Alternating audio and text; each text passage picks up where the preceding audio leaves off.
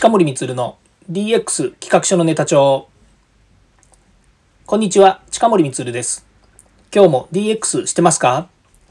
デジタルトランスフォーメーションで変化をつけたいあなたにお届けする DX 推進ラジオです。毎日配信していますのでよかったらフォローをお願いします。さて今日は DX ニュースをお届けしたいというふうに思います。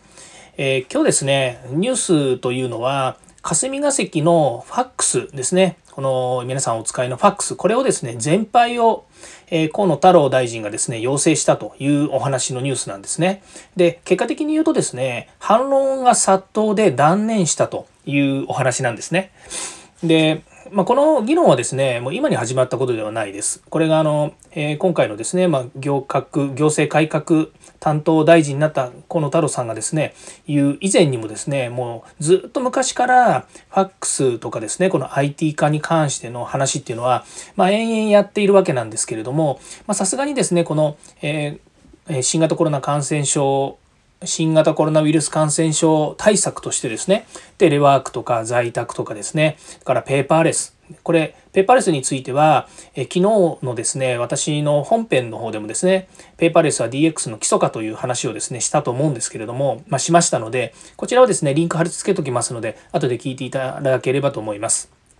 で、えその中でもお話ししていますけれども、やはりそのペーパーレスっていうことですね、これが、え日本はですね、やはりペーパーレスに関しても、ま後進国という声が上がっている通りですね、まあ、紙文化ですし、紙まだまだいっぱい使っててるんですよね。まあ、その中で、えーえー、そうですね、そのデジタル庁ができるという流れからですね、やはり霞が関の方でも、ファックス全廃、まあ、ファックスも紙ですからね、えー、これを全廃するということなんですよ。で、それがまあ反論殺到で断念ということで、じゃあどうして断念なのかということについてですね、まあ、いろいろちょっとこう話をしたいなというふうに思うんですね。まずはですね、あの気になるのは、全廃ってことなんですよね。まあ、全廃というからには、もう各省庁にあるファックス全部止めろということですよね。うん。ファックスってそんなに簡単にやめられるもんなんですかね？っていうことなんですよね。まあ、もちろん、えー、ファックス使ってないという会社もありますよね。ありますし、まあ、うちもファックス使ってますけれども、おおよそやっぱりこうビジネスでファックスを使うっていうことはだんだんもう減ってきていて、まあ、たまにファックス使わなければいけないっていうような状況とかってあるので、まあ、その時は使います。それから一般のご家庭においてはですね、ファックスまだまだ使っていてですね、そうですね例えばこの間健康診断かなんか受けるときに、えー、健康診断の受付先の方でですねなんか書類書いてファックスしてくださいみたいなのもあったのは記憶していますけども、まあ、最近はなかなかねそういうこともないですよね。で今病院とかですねそういったクリニックなんかもあの LINE ですとかね、それからネットで予約ができたりとかっていうことがあって、昔のように電話やファックスっていうものをですね、率先して使わなくても、まあ、別の手段ができるということがありますね。この間、そういえば駐車場ですね、あの、あるちょっと事案がありまして、駐車場を借りなければいけない、1ヶ月間ですね、借りなければいけないっていう事態がありまして、その時に、不動産屋さんにですね、まあ、不動産屋つってももう、あの、町の不動産屋なんで、よく知ってるとこなんですけども、そこに、駐車場1ヶ月借りたいんですけどって言ったら、あの、ファックスでお送りしますので、えーえーとまあ、ファックスをお送りしますっていうのはその振込先とかねそれからあの期間について書くとかそういったものを送りますのであのファックス番号を教えてくださいっていうふうに言われたんですよね。で結果的に言うとファックス送られてきたんですかね。うん。あそうそうそうそう送られてきたんですね。で、えー、まあそんなこともあってですね、一般のご家庭ではファックスまだ使っていますよね。うちにもまだファックス置いてありますし、ということで、まあ、ファックスを全廃するという話においては、段階的にやったらいいんじゃないのかなっていう気もするんですよね。まあ、一気にまあ結果的にその、えー、と行政とかですね、それからまああの政治の世界で言えば、まあ、ニュースとかですね、それから話題性になるということで言うと、よし、先輩だとかって言って、えー、やるんですけれどもやったんでしょうけれどもなかなかやっぱり反論が多くてそうならなかったということですね。それからもう一つがですね電子メールとかこういう IT 化に関してですねやっぱり行政なかなか遅れてるようでまだ未だにですね Zoom 使えない Zoom がいいかどうかはちょっと別ですね。オンライン会議のシステムとして、え使えないところもあるというお話とかそれから、えー、そういった端末ですよね。その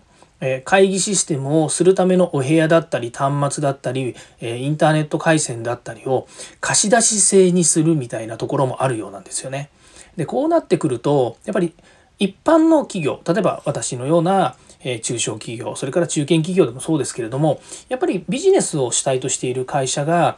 ストレスなくお客様と相談したり何か新しいことをねこうやるときに自由度がないっていうのは本当これはなかなか難しいんじゃないのかなと思いますね。で行政は自由度というよりもミスがないようにっていうやっぱり前提でやっているので、まあ、そういう中ではあそれともう一つがあの、えっと、万人に対してってことなんですよね。まあ、全ての住人全ての国民に対してやっぱり同一均一なサービスだし、えー、漏れ漏れちゃいけないと。つまり、えっと、電子化できていて IT ばっかりができる人たちに目を向けてるわけでもないと。でそうではなくやっぱりデジタルに関してとか IT に関して不得意不得手な人たちに対してもやっぱり均一のサービスをしようと思うとこれまでのやり方を踏襲するっていうのはあるんでしょう。ただ電子メールや IT 化に関して懐疑的な人がまだまだ多いということはですねこれは否めないと思うんですよね。で一般のやっぱり企業はそんなことなくてもうどんどん使いましょうとどんどんやりましょうと、えー便利だったらそれがいいんじゃんみたいな感じになるんですけれども、なかなかやっぱり行政はそうはいかないかなというふうに思いますね。からもう一つがですね、まあ、3番目なんですけど、セキュリティリスクの懸念をすごい心配してるということなんですね。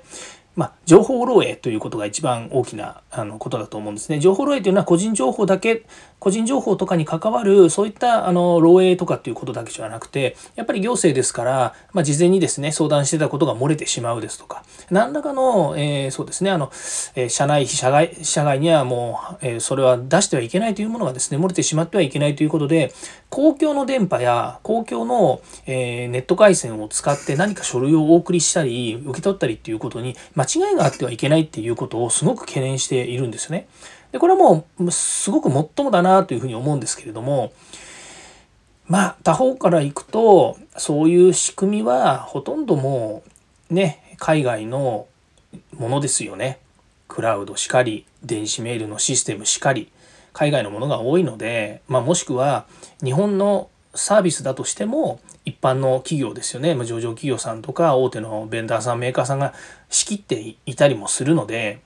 まああまりねそこを目くじら立てて情報漏洩がうんぬんかんぬんとかって言っても始まんないのかなっていう気がしますよね。まあ、それよりもあのそこのとこに目をつけ目を向けないんで言えばセキュリティリスク心配するよりももっとやっぱりこうね、えー、とスマートにスピーディーに、えー、行政が進むことっていうのを望んでるのが国民の希望なんじゃないのかなという気がします。まあもちろんね情報漏洩があってもいけないと思いますし個人情報がねあのこれだけやっぱり騒がれてる中でまあも無理問題があっちゃいけないと。ですから乱暴なやり方はダメだと思いますけれども少々のことはやっぱりリスクとしてやっぱりこうね、